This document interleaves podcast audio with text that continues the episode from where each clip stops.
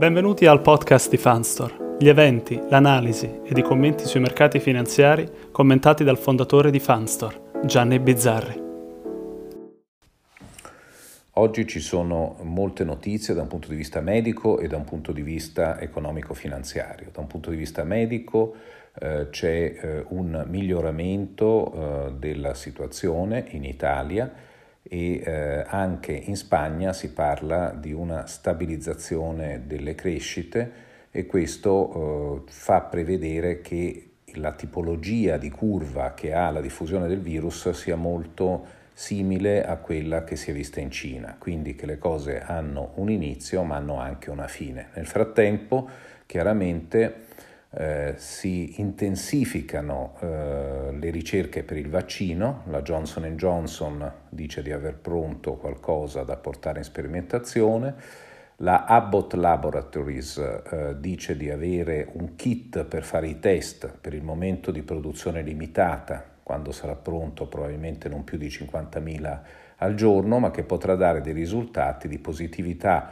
o negatività nell'arco di 10-15 minuti e questo è molto positivo perché eh, per il rientro futuro alla normalità sarà molto importante avere a disposizione in grande quantità eh, materiale per fare i test.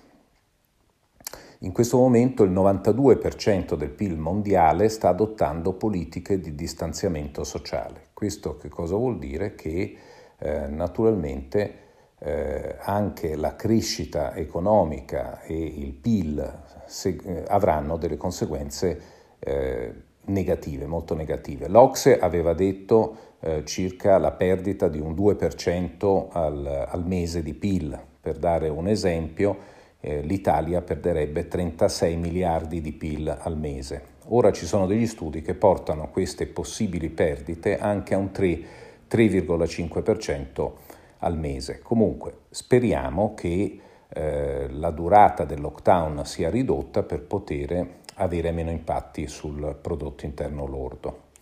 Eh, gli interventi pubblici. Eh, dopo il piano americano si parla di un super piano di stimolo fiscale in discussione in Giappone che dovrebbe eh, operare su circa il 10% del PIL come negli Stati Uniti. In Germania per rafforzare la forza, del, per rafforzare la, la, situazione finanziaria delle imprese, eh, il governo ha chiesto alle società di non pagare il dividendo. E la stessa cosa nel weekend ha raccomandato la BCE alle banche dell'Eurozona dicendo di spostare i dividendi al mese di ottobre. Per quanto riguarda l'andamento macro, eh, si parla di un'attività economica cinese in continuo miglioramento, siamo a meno 13 anno su anno, il minimo era stato meno 37% a inizio febbraio. Peggiorano però nel frattempo le attività economiche in tutto il resto del mondo, come detto prima. Eh, ci sono delle notizie spot, per esempio la flotta di EasyJet è stata tutta messa a terra sostanzialmente, eh, negli Stati Uniti si parla di un piano di cooperazione fra le linee aeree per i trasporti interni per poter diminuire diciamo, l'impatto economico sulla singola compagnia aerea. Fitch, che è un'agenzia di rating, abbassa il rating sulla Gran Bretagna e ci sono stati oggi anche dei timori sul rating italiano, anche se Moody's in serata ha detto di non essere necessariamente propensa a un taglio del rating della Repubblica Italiana. Lo spread BTP Pund però è andato ad allargarsi fino a 200 punti base. Oggi è stata una giornata nera per il petrolio che è andato anche sotto i 20 dollari e eh, direi che il settore peggiore in borsa è stato il settore bancario sulla raccomandazione della BCE a non pagare dividendi e a non ricomprare azioni proprie. Eh, noi però riteniamo che con questo ultimo ribasso il settore bancario sconta tantissimo di questa eh, possibile recessione e il fatto di non pagare dividendi rinforza molto i bilanci bancari che sono già più, molto più forti della crisi precedente perché l'anno scorso per il settore bancario è stato un anno molto eh, importante in termini di utili.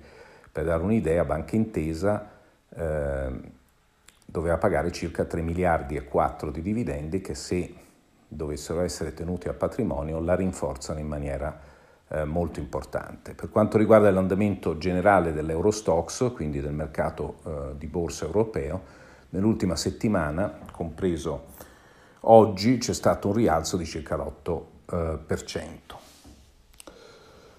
Mm, passiamo all'analisi dei fondi che facciamo tutti i giorni. Eh, per quanto riguarda i fondi azionari, direi che eh, c'è un miglioramento, sono a meno 15,57% per esempio il Morgan Stanley Global Brands, eh, il Fideuram Azionari Internazionali che è l'indice degli azionari a meno 21,34%, sempre molto bene i fondi come l'UBS China Opportunities che operano in Cina sull'azionario cinese meno 4,90%, quindi in costante miglioramento. Per quanto riguarda i bilanciati, l'Invesco Pan European High Income perde dall'inizio dell'anno il 13,91%, il DVS Caldemorgan il 10,45%, quindi più o meno rimane uguale a ieri, anzi in leggero peggioramento e questo che cosa vuol dire? Che chi è stato più prudente, chiaramente in situazioni in cui il mercato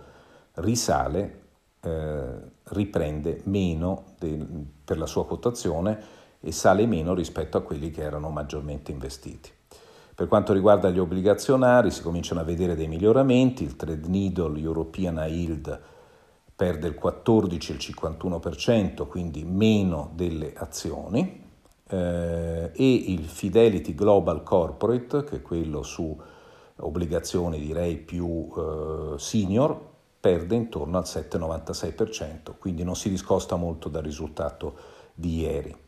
Il soprano pronti termine è sempre intorno a un risultato negativo del 2,30% e è però un fondo totalmente monetario. Per quanto riguarda la tecnologia, il PICTE Digital perde il 15,17 dall'inizio dell'anno, il BNP Disruptive il 12,08%, con un Nasdaq che perde il 16,39% dall'inizio dell'anno. Fra i fondi relativi, il Soprano Relative perde il 5,72% dall'inizio dell'anno. Come detto, le politiche più prudenti sono quelle che hanno poi più difficoltà a recuperare quando i mercati partono a rialzo. Grazie, arrivederci.